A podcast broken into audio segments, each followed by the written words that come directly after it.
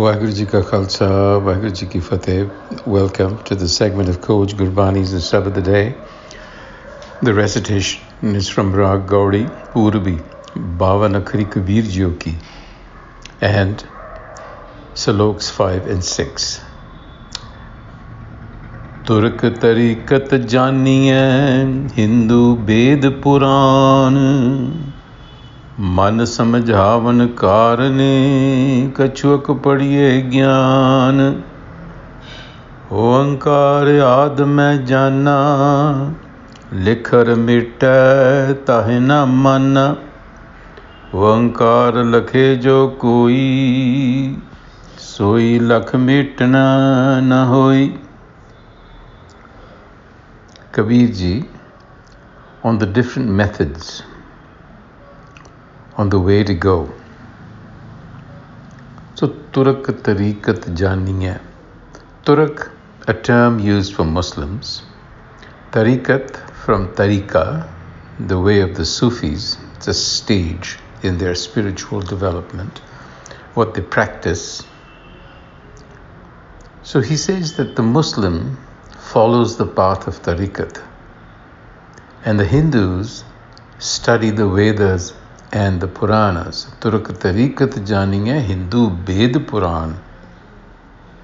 Well, after all, to instruct the mind, various means are adopted to secure knowledge. Manasamjavan karane, in order to instruct the mind. Kachuka padiye gyan, you need some knowledge. But Kabir says in Salok sixth, Oankaar aad main janna, but I have known Oankaar, who was the primal beginning. Likhar mitet hai na mana, I do not believe in that which can be created and erased. Oankaar lakhe jo koi, lakhe, if someone sees and experiences Oankaar, soe lekh mitan na hoi, so lakhe mitan na hoi, that cannot be erased. So he's recommending experience over simple intellectualization.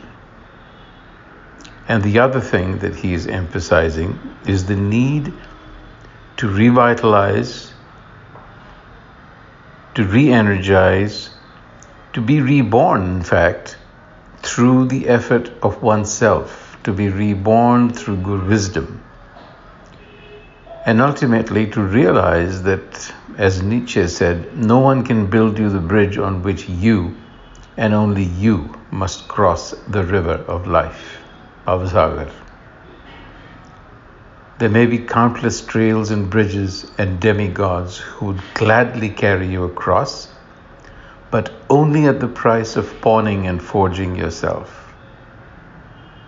There is only one path with the world that none can walk but you.